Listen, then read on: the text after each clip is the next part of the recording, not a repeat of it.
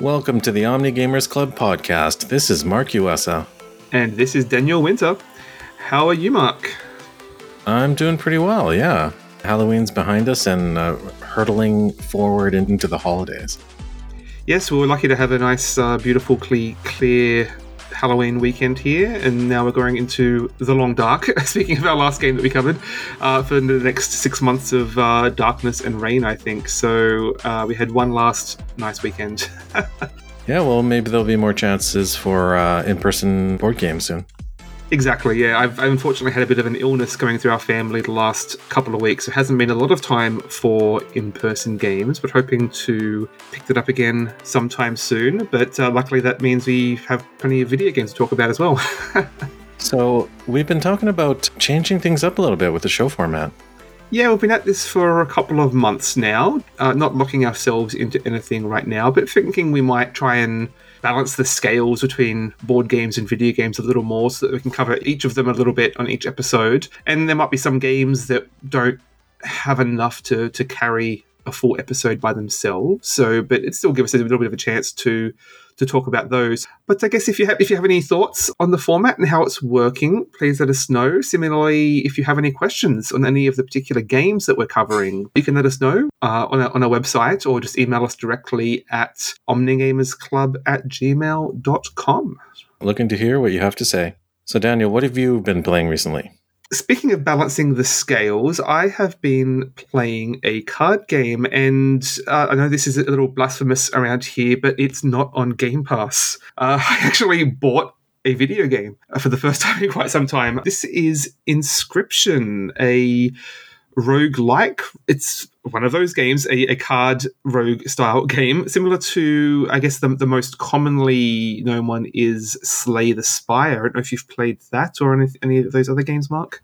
Oh yeah, I play uh, Slay the Spire regularly on uh, my tablet and played the heck out of that one. And similar spin-off games like uh, Monster Train and, and the more recent um, Rogue book, which I wasn't super jazzed about, but I, I should give it another shot.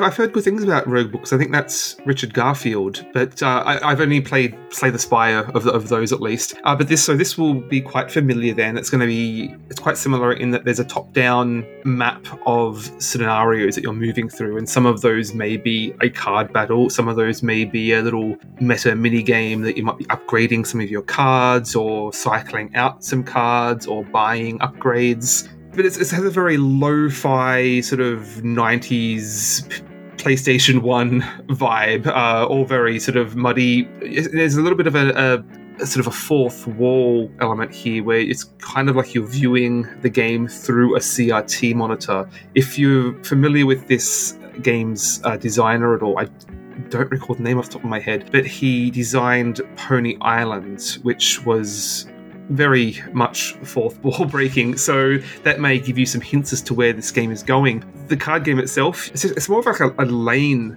battler. Something like it's a battle line, I guess, or Schotten Totten. Some of those, those those card games where you're there's several lanes that you're comparing your your cards in your lane on your side of the lane to your opponent's card on their side of the lane. And the trick is rather than just having a flat like health that uh, you're attacking your opponent, take down your health, and you win. It's basically a, a scale that you're pushing and pulling. If you damage your opponent five health points, you tip the scale a certain degree but you have to push it all the way. If they damage you, the scale tips back again. So it's not that you just have to deal a flat amount of damage. So that, that, that, leads to some interesting mechanics in when you choose to play defensively versus offensively. As far as the cards themselves, there's some interesting mechanics there in that basically eh, to, to, play certain cards, you have your base cards that are free squirrels. You play them down; they have like one health and no attack. But to play anything else, you have to sacrifice a card, and these squirrels are sort of perfect little vessels to just sacrifice them to get another card down. And there's increasingly powerful cards that might need you to require sacrifice two cards to get down, and gradually ramping that up. And so the, the base mechanics are quite simple in that you're just placing these cards. They all have a pretty pretty simple attack and defense value. But where the game really gets quite tricky is that there are a, a bunch of symbols, like the uh, sigils, I think they're called, that will give each card an ability, whether it's flying or defense or thorns, the, the, the typical sort of Magic the Gathering style mechanics. But then you have boss battles, basically, that really shake up the mechanics. They'll break the game in certain ways, like make all of your cards into rocks. the, the, first boss this, turns all of your cards into rocks, and you just can't do anything with them until until you break them down and play new cards. And every boss you come across is breaking the game in some unique way like that. And I won't spoil it too much, but the game is constantly just moving on with these new ideas, and you never really have the chance to sort of experiment with this one mechanic too much. It's just moving on to new ideas and, and throwing new concepts and mechanics at you. It reminds me a little bit of, of some discussion of of Mario and some of how those, like Mario Odyssey, for example, just has so many little concepts that it never belabors the point of making you work on this one mechanic too long. It's just introduce this one mechanic for this one little mini quest and then moving along and trying something new. So it's, it's, it's quite cool like that. Yeah, so that that's Inscryption. I've heard some interesting things about Inscryption that uh, it has a, a, fairly fixed scope. There's a, a campaign that has a, a definitive end and, and, such. Is it like a replayable game?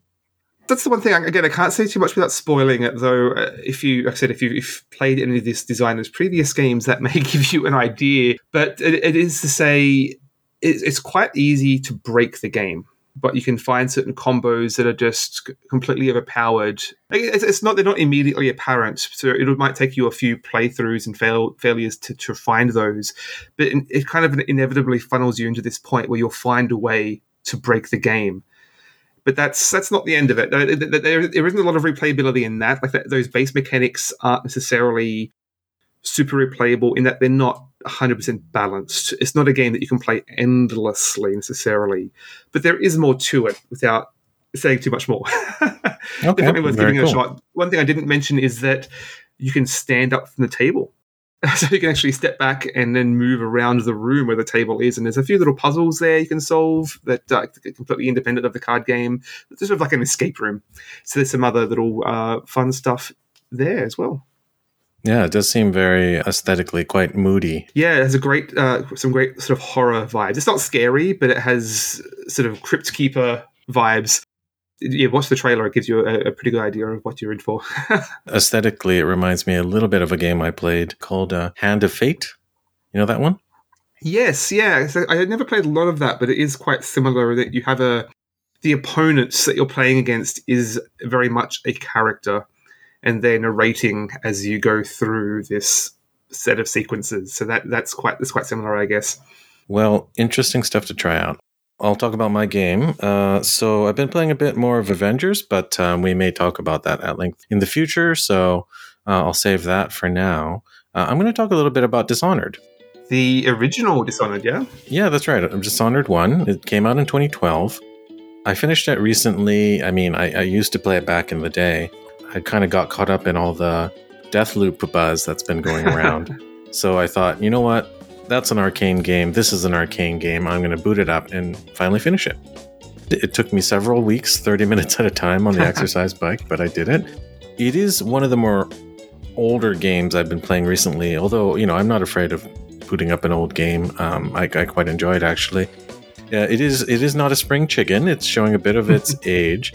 It actually was a little bit old school even then. I think it um, mirrored uh, some other game designs that I really enjoy, like the original Deus Ex PC game, which was a fantastic uh, narrative adventure RPG where uh, essentially it let you take many different paths. It gave you a lot of choice as to how to traverse a, a level. And that's what I really appreciated about Deus Ex. And similarly, Dishonored is exactly like that. Um, you have one fairly fixed scope level, but it gives you, you know, five or six different ways to get through it.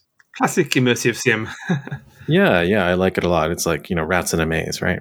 And obviously, it's inspired by the stealth game boom that was, I guess, tapering off even then, the sort of Metal Gear Solid or Splinter Cell uh, tradition.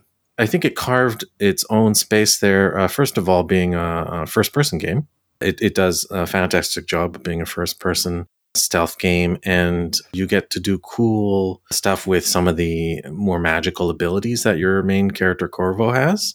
I appreciated the fact that you could go your own way with the um, the level ups that you get.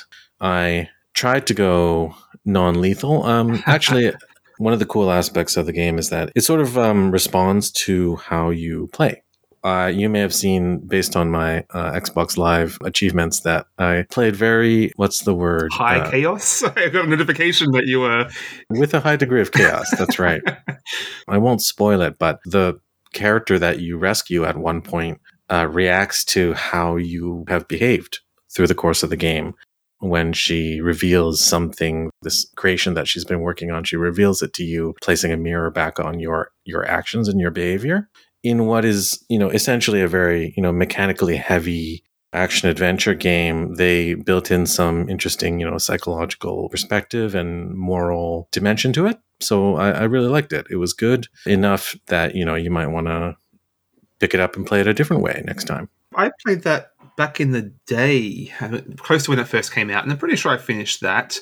I seem to recall though that there's quite explicitly a good ending and a bad ending. Like you certainly have the choice of which you whether you want to go high chaos or low chaos, but the game does like there is an explicitly better ending from from memory. I don't uh, really let those different endings rule my gameplay choices. At very least, for the first time I play, I sort of just play the way I want to play. And usually, you may know this of me, but I, I don't have a lot of patience for for games that take a lot of time. And I felt like this game felt a little too long for my taste. You know, I would have preferred it if it was you know one one level shorter. I think it would have been a nice tight adventure ride. But um, yeah, I, I don't really ever try to min max the endings to go a certain way. Just sort of let it go. And uh, I thought the ending, gameplay wise, was a little bit of a a letdown. Uh, I mean, I think the previous level was a better place to to end it. Essentially, I, I won't say too much about that. I think it's worth playing. It's worth playing your own way, uh, even if you're not familiar with some of these older games. It's still polished. The level designs are quite good. The core mechanics are really, really solid a little repetitive. Basically, it builds upon a solid core of mechanisms, and then it's just kind of variations on a theme. And it builds and builds and builds. And then you get to see this very kind of stark Victorian steampunk world that's quite gray. But you know, there's there's obviously been a lot of loving care applied to it. Yeah, I, I think a really solid game in the end. Yeah, I, I don't remember a lot of that first game. I, I don't have a lot of great world building. I th- what I really struggled with that game was, I mean, a as I think I mentioned before, I struggle playing the, the, the evil ending, or if if there's the option to go non lethal to have the sort of the good morality route, I will always take that for better or worse. And in this game, it can be quite tedious. You're often tempted to to to save and reload, save and reload, save and reload until you get it just right. And then I often end up just burning myself out. And that's exactly what happened with the second game. I did finish this, although I do seem to recall that because you have like, like some magical abilities and upgrades that you get throughout the game, and that varies based on whether you'd have the, the high chaos or the low chaos, like the, the lethal, non lethal. And I seem to recall the the the, the non lethal abilities being quite boring, and it seemed like the non the, the lethal players were going to have be having a lot more fun from from what I remember seeing of that. I, I think that's okay. I mean, the newer Deus Ex games, like the Human Revolution, had a very similar breakdown of there's clearly upgrade tracks that you weren't going to gain access to if you weren't going for a guns out play style. And, you know, I think that's totally fine because, you know, it's it's choices, right? If we could only play one way, then it wouldn't be a very interesting game. So I do appreciate that I can play my own style. I could even mix it up. I don't try and be beholden to the right way to to get the right ending uh, ever. I just kind of let it go and see what happens. Well, I, I've been meaning to check out the Death of the Outsider. I think it's called. That's a the the newest, or relatively new, sort of standalone expansion to the second game. So I'm thinking that might be a more enclosed, sort of a, a shorter experience that's somewhat self-contained. So maybe I'll, I'll try that for uh, just, just get a bit of a taste again. It'll be a little while for me. I feel like I'm a bit burned out on Dishonored for the time being, but I'm sure I'll, I'll be uh, hitting up number two in a little while. Well, uh, with that, why don't we take a break and come back for our main coverage for Yokohama?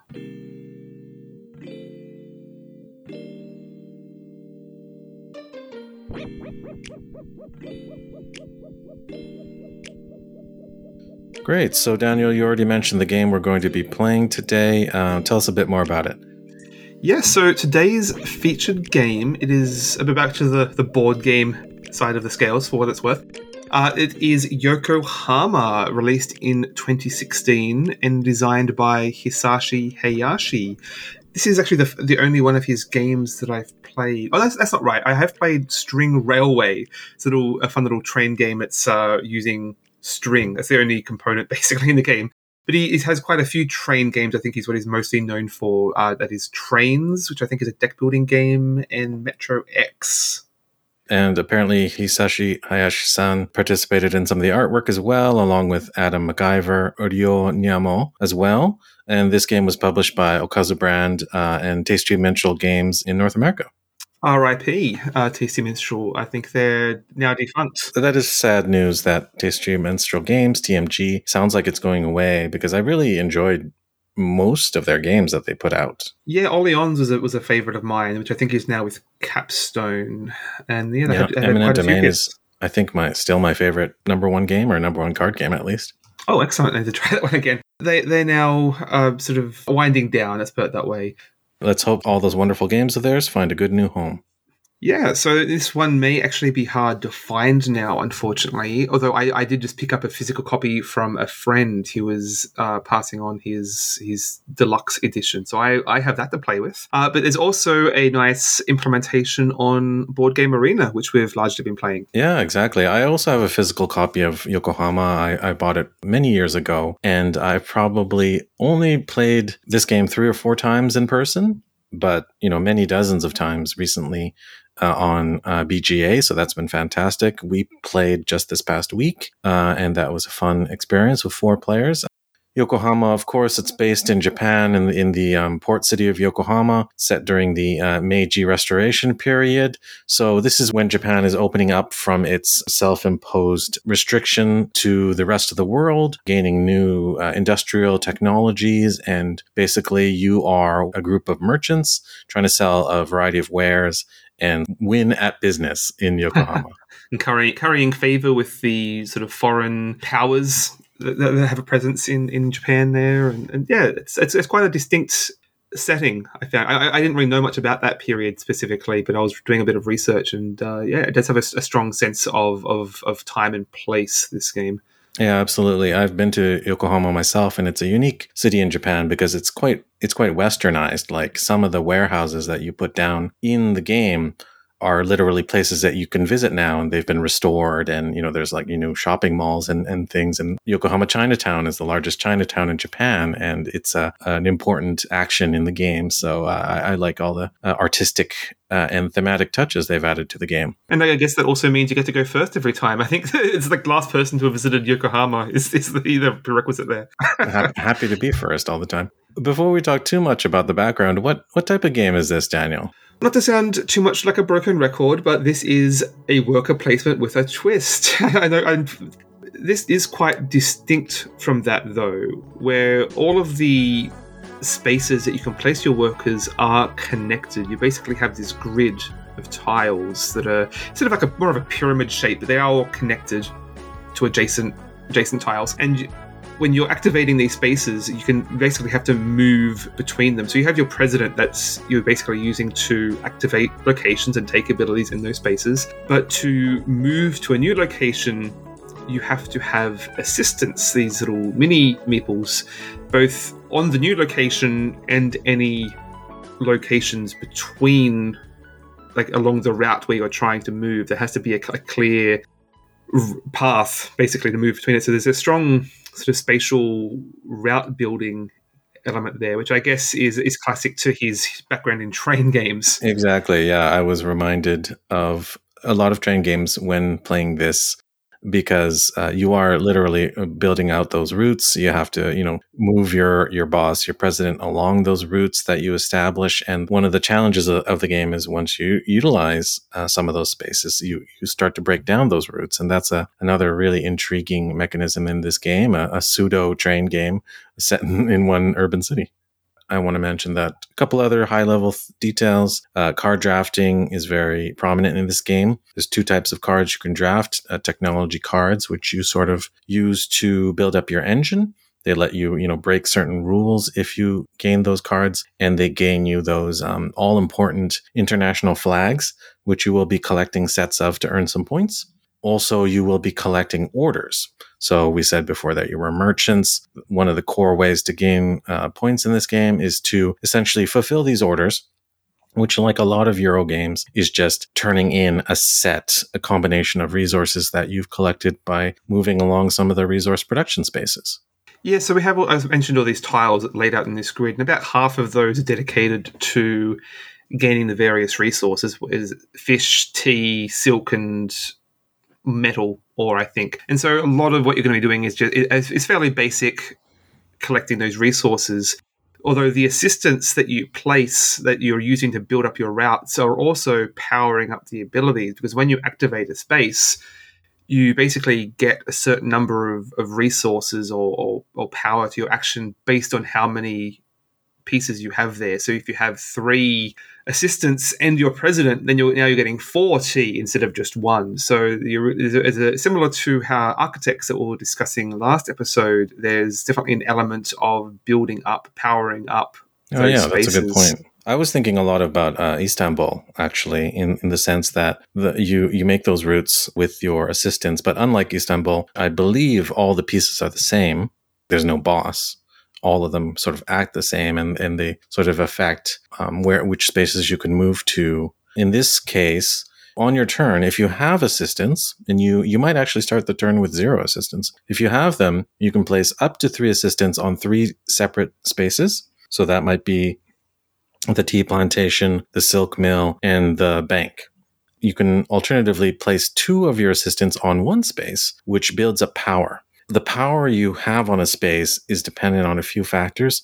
Every piece of your color that you put down on a space. So that's going to be uh, your assistants, definitely your your president, although there's one way around that, and then any other, I believe they're called shops and trading houses that you might already have on the space. You build them there if you have them, and when you have utilized at least four or five power, five power is ostensibly the maximum power you can apply to any given space, although you might be able to trade in some resources to boost those even beyond that. But essentially, every action space has a cost in power of one through five. And some of those actions, like gaining copper, are very costly because it, t- it will cost you three power to even get one piece of copper, whereas it only costs you a flat fee of one fish per power when you go to the, the fishery. Yeah, so there's certainly an element of engine building there. Once you have enough power at a particular location, you can start putting down your shops, your trading houses, which can power up your future turns in that same space. There's definitely a, a, an element of sort of investing in particular actions. Uh, you can sort of prioritize if there's a location that you're wanting to focus on for your strategy. You can sort of get in early, invest some some buildings there, and be able to be able to revisit that for, for cheaper down the line. So yeah, it's, it's a it's a certainly a I heard this described as a sandbox. The way you can approach it with that, and then a lot of options as to how you choose to build up that engine.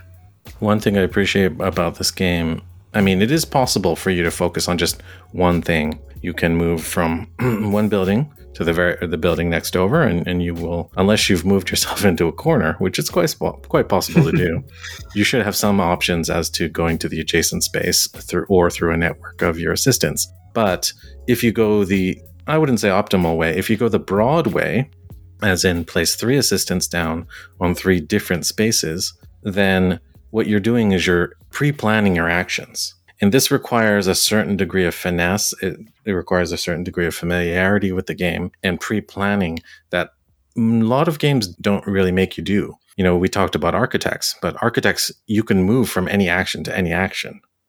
you don't have to pre-plan a, a route or um, your next three turns. But in this game, you absolutely can, and it works to your advantage. And the other thing you have to contend with is just the straight up geography of the places. You said that this game board is created uh, in a pyramid shape. The cool thing about that is it's created dynamically. Uh, if it's two players, you have a tiny pyramid. If it's three players, you have a medium size. And if it's four players, you have this massive pyramid, which is a little bit lopped off at the edge. Or an Az- Aztec temple, I guess, rather than pyramid. right. And there's a canal space, which is sort of like a dead zone, which creates an interesting dynamic in sort of getting stuck behind it. Nobody wants to get stuck behind the canal. In the in the very largest spaces, there's even duplicates of some of the um, resource production spaces. So, I mean, we're talking about the where you place the assistants in those spaces because the assistants don't inherently give you an immediate benefit. You're basically just placing those to, to invest and set yourself up for future turns. And there's certainly an element of delayed gratification in whether you you can you activate them immediately to, to get a, a, a, small benefit now or try and build them up all in one location to get a big bonus down the line. And so there definitely is some forward planning there. But the the bigger uh, element to contend with really is the well, other players, I guess that is to say, because it's quite there is a, a, big element of blocking each other off here. I mean, as per most worker placement games, if you if you're if, if another player's a president is in a location, you can't put your president there. So you, you can't move into that space. But even to so much as move through that space, because you, uh, to, to get anywhere, you have to be going th- from one location to another. So to, if you have to move through past another president, you have to give that person money. If you want to put an assistant down in that location where they have a president to sort of plan for your next turn, you have to give them money. So there's a, a, big element of of player interaction there. You can quite easily get, block yourself into a corner, or sort of strategically try and block other people off from a, a location that you you think they might be trying to get to. Yeah, I think it's universally fair to say that money is a tight commodity in this game. You don't start with a lot. I think you start with three or four, depending on the number of players. So you want to keep a Vienne on hand uh, anyway, not to mention the additional ways you spend those, like buying more shops or trading houses. So the bank initially is going to be a very popular space. Furthermore, even having a number of assistants and increasing the number of assistants you have is going to be a critical, you know, early to mid game strategy. You, you can't survive with just the initial eight assistants that they give you because you're investing, because you're pre planning, you're going to be seeding these assistants out there onto the map. And at some point, you're not going to have enough back at the head office to even take the next action effectively. So basically, what you do is you try and reserve a certain amount of them, utilize them on your turn. And what you do is you take the action on your turn with your uh, president and you gain back all of the assistants that were previously on that space. So you probably want to get at least two ideally three back, then you can play a full turn next turn of placing those assistants out again. One trick you can do is go to the employment office early on to pull more assistants out of your personal warehouse, or you might want to pay to gain more shops, of which you start with two. And those are those permanent pieces of cardboard that you can place on a space to boost your effectiveness on that space permanently, or even the dreaded trading house, which costs a bunch of money. But when you place it down, you gain a decent amount of points and you gain one yen from the bank anytime any player takes an action on that space. Right, yes, that's one of the, the few other ways to gain money. I mean, it's a, it's a very tight economy and it's very easy to find yourself with no money and so unable to to move through other other other players, especially in a four-player game, you, you end up in a corner and suddenly you're surrounded on all sides and literally can't pay to go through, or you spread your assistance too thin and don't have any to place on your next turn. So it, it is quite easy to, to put yourself in a, in a, position where you're punished for playing poorly in this game and basically lose a turn, having to pull everything back into your hand. It can be a little intimidating in that sense. It's, been, it's, it's, it's, a very sandbox game, but it's easy to, to sort of if you play poorly, you don't plan ahead well enough turns in advance, or get cornered by your opponents, you, it's, it's, it's quite easy to get punished there. There's that famous saying about splatter games where they say, if you can't lose in the first turn, then there's no point in playing that first turn. and I, I, wouldn't say that exactly applies to this, but uh, this game is it's not a gateway game. Uh, it's a, just a little bit more complex than that. Some some have called it a very brain burny game. To new players, it would be pretty difficult to to get over that initial hump because uh, it's not like a lot of other games. Um, it has similarities to Istanbul Architects, like you mentioned, but just the sheer combination of some unique elements and then some more tried and true elements make it a, a challenging puzzle, a challenging act to juggle. So I should mention a couple other ways you can score points. There's the completing the orders, like I mentioned. There's putting down shops and trading houses, which score you some points. Technologies, some of them can earn you points. Uh, some of them might earn you points at the end of the game, even, or gain you money or points if you do certain types of actions. Uh, I said that you're collecting these national flags. There's a sort of a set collection element to those, and you gain at least one national flag on every technology and order that you fulfill. And then there's three randomized achievements. This is a very, very common mechanism a lot of games have. I am Beyond the Sun that we talked about recently. Yeah, Beyond the Sun has those uh, randomized achievements. Underwater Cities has some, but there's three sort of categories and the first player to get them gets the highest amount of points. Every other player can fulfill those achievements at any time, even after the first player, but they get slightly fewer points. So I think I would say that there's lots of ways to win this game. You can either go really hard on the orders, or you could try and fulfill the orders later, or maybe focus on engine building and putting cardboard down on the table. Uh, and then there's, of course, the notorious customs office and the church. You want to tell us a little bit more about those? Yeah, well, there's, there's basically two other boards off to one side that are a bit not quite area control. I'm trying to think of the right mechanism for it, but you basically, if you go to the, the respective tile, you can pay resources, either uh, imports, like this is a sort of premium uh, resource, to go to the custom house or the church requires basically a spread of, of multiple different resources. But if you go to the respective tiles, pay these resources, allows you to put cubes onto these sideboards, basically, where right. you're. And, and they're not just any cubes, they are, in fact, your assistants, right? Right. Yes. Uh, it's, it's easy to abstract that out, I guess, but yeah, you're, you're basically permanently investing those those assistants and taking them away out of your pool so same with the with the achievements, you're losing those permanently, similar to the the cathedral or the buildings in Architects. So you're diminishing your pool and so limiting yourself for the rest of the game, but investing in end game scoring. And I mean, there's quite a lot of points to be had there, both immediate points and also at the end of the game for the person with the most assistants in each of those locations will get will get another, another bonus. Yeah, I like that aspect of the game is that it adds the extra complexity um, to the scoring. It, it's not too hard to work out. You can clearly read what the majority is, but essentially those mechanisms sort of round out the challenge. And I think if the game was only about fulfilling orders or only about claiming those few shop or trading house spaces on the board, it would be somewhat straightforward and boring. I think the the church and the trading the customs uh, office really mix it up. And I think some players are going to gravitate towards one or the other. I like the church, for instance. It's it's fairly um, interesting to me because you kind of gain this placement bonus, and it's fairly easy to see who has the advantage in those spaces. For both of them, multiple players can achieve multiple sort of tiers on those tracks, but every segment of the track can only be claimed by one player.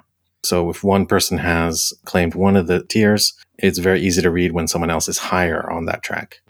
Yeah, I mean, each, each of these elements is quite simple. They're basically little mini games. It's like these several little boards off to one side that are you're interacting with as, as sort of micro elements. Each, each one is quite simple, but there are several of them, obviously, across the game. There's so many different opportunities for scoring that taking it all in at a glance can be quite intimidating. It's, it's I, I think one of the biggest issues that people have had with this is it's just that it's a table hog. There are so many boards, both with the the action spaces and then these the the, the boards for the church, the, the the customs, the orders, the the technologies. They all have their own board. Especially in a four player game, there's like two different technology boards, two different order boards. So it, it can be quite a lot to, I mean, both in terms of physical space, but also just to take it all in and try and process all of this information all these potential points from coming from every different direction.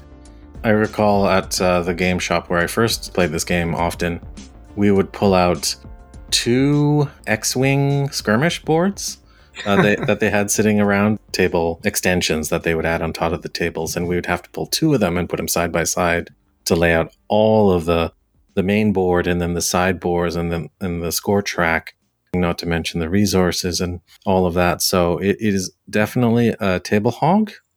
And even the virtual, even the digital version of the game has some challenges that are a little annoying. But I think BGA actually does it fairly well. And, uh, you know, I applaud that, um, that conversion of the game. Yeah, I, I struggled a little bit with the digital implementation just because you have to like. There's no way of fitting all of the all of the boards onto the screen at once, so you have to like open and close tabs to check information. Um, it's easy to forget to keep an eye on a particular thing. Like you, you might you might forget to check, check the church board and not realize that someone's racking up points there. Whereas on the, on the physical board, that's always sort of within your eyesight, basically. The, the one benefit to the digital implementation is just tracking the end game because it's, it's like four five different ways that the game can end based on what each player is doing. So, and that's quite hard to keep track of in the physical game. Right. I believe it's uh, you're unable to draw any more order cards, uh, unable to draw any more technology cards, perhaps. And then some player has built all of their six shops or all of their four trading houses.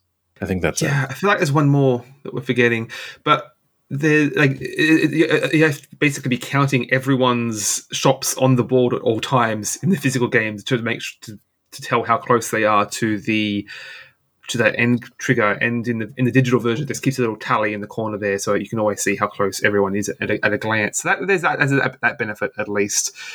Yeah, I would say that this game has a lot of things going for it in the fact that it's highly variable you shuffle these shops and spaces uh, in a different arrangement every time, face down. Then you flip them out. Then you put out the shop bonuses, and then you set out the separate um, five power bonuses, which only one player can claim. The first player to utilize five power on that space. It is fairly time consuming. You putting out the five technologies, the five orders on every board. and um, then there's multiple technology boards and multiple order boards depending on the, the number achievements. of players. and the achievements. So yeah, it is time consuming to set up. It is time consuming to set down. But you know, it kind of goes with the territory. I mean, that that replayability is, is a big boon for it. I mean, that that's one of the big benefits is that every game is going to be quite different. Although there are there are even regardless of what the layout is, there are certainly some locations that feel more powerful than others. I feel. Yeah, there are, there are some locations like the employment agency you mentioned, the one that allows you to get more assistants, more shops. So that's pretty vital. I think I know in the last game, one or two of players tried to avoid it, but largely you're all going to be jostling for that. And if you get blocked off at the wrong time, it can be quite punishing. Whereas others like the the trading house, I think that, that lets you swap like basically trade resources for, for, for yen and vice versa.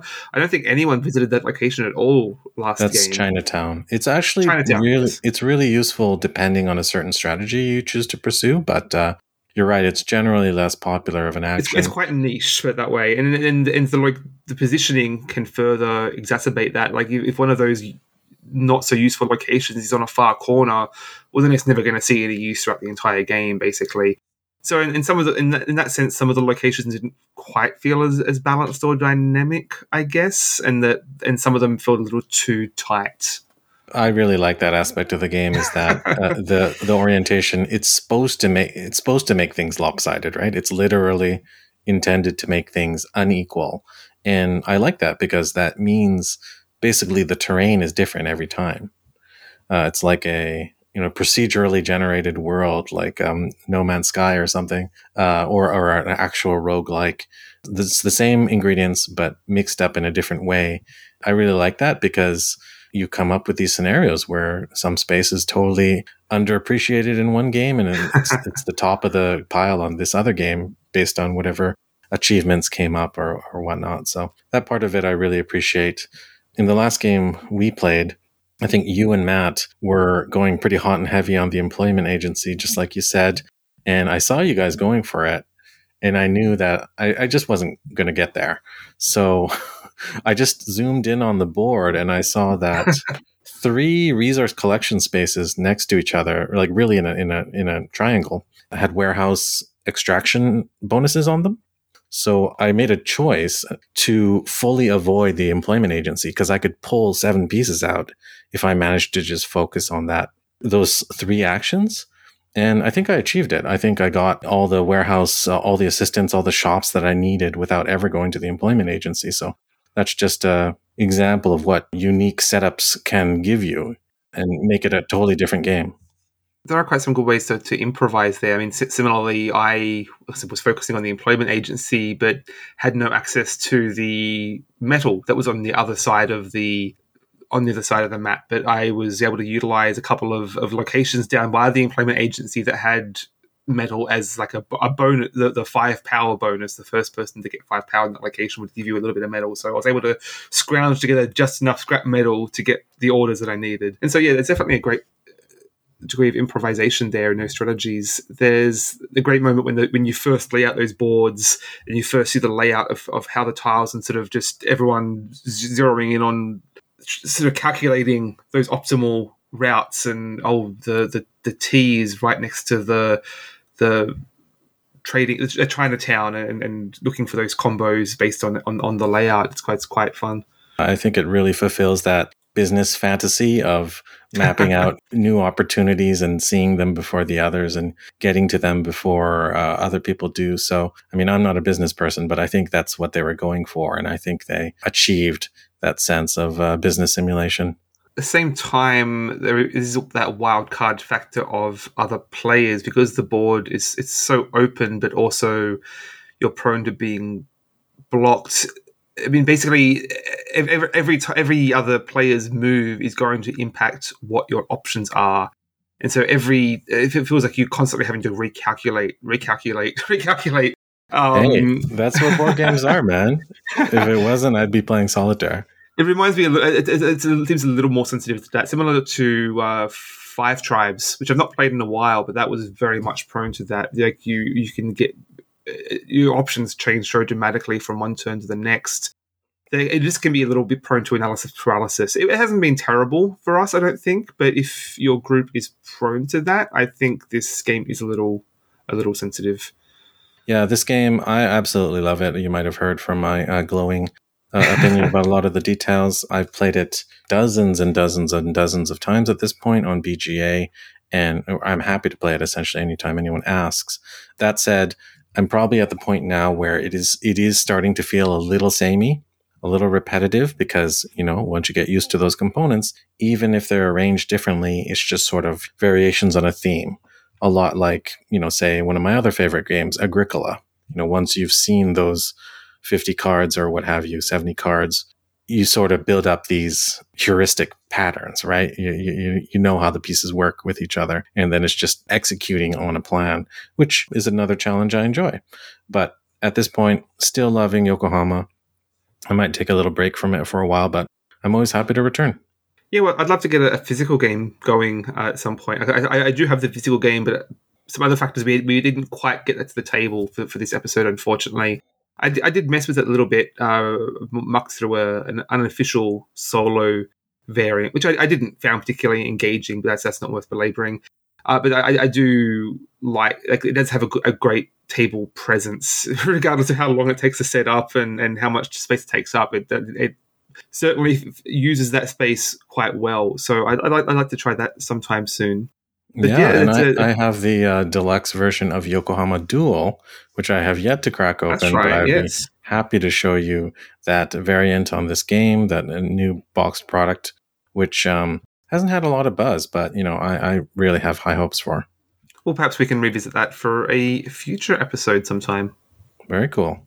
Yeah, I mean, one final analogy is uh, I was watching the review from No Pun Included, and he noted that this game kind of fits uh, just just like the the the the Meiji period is about Japan importing new technologies from the West and sort of uh, perfecting them.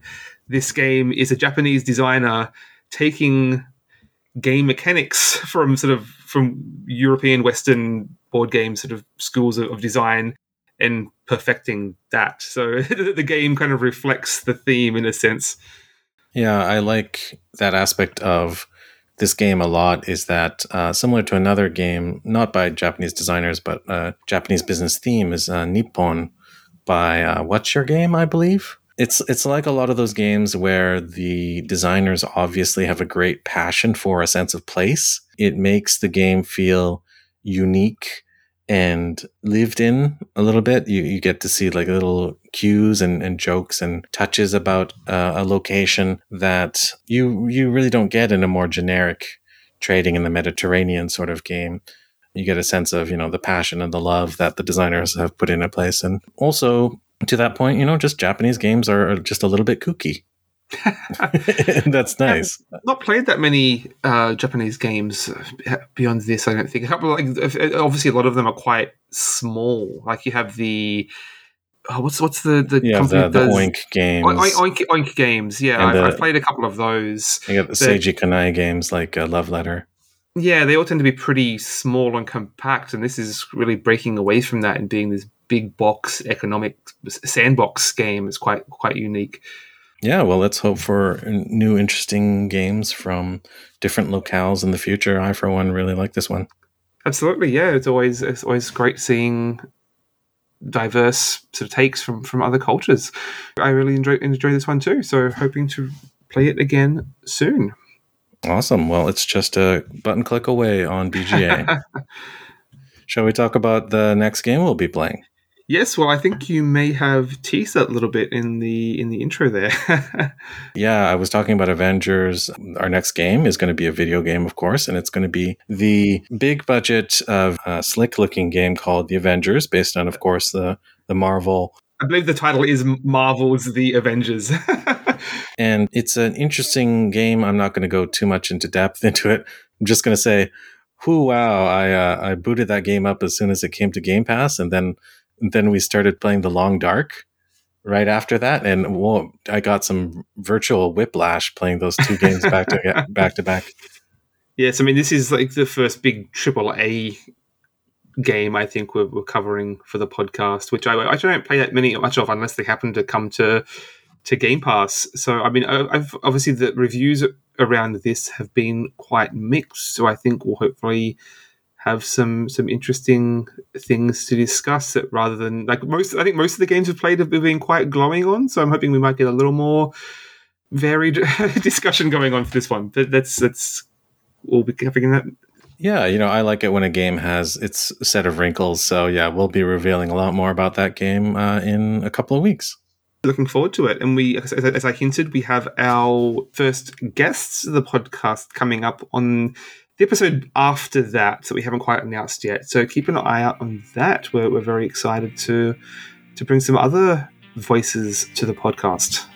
And uh, will we be having a game stream anytime soon? Yeah, I think uh, we're quite likely to, to stream a game of Yokohama, as is usually the case. So we have that on on on BGA, so it's quite easy to to stream a game of that. So keep an eye on our social media for more information. Well, lots of fun games uh, coming up in this uh, fall, turning into winter, and uh, I'm hoping that Santa Claus brings me a nice shiny console or uh, new um, 4K TV coming up soon because uh, there's a lot of fun games to be played. Yes, I, I literally have my, my mouse hovering over uh, by now for is, Risk of Rain 2, a, a game on, on Steam there. Oh, I want to play that too. so yeah, well, well, maybe maybe we can bounce into that for, for a future episode. Okay, well, uh, I've been Daniel Winter. And I've been Mark USA. Uh, game, game on. Enjoy the games.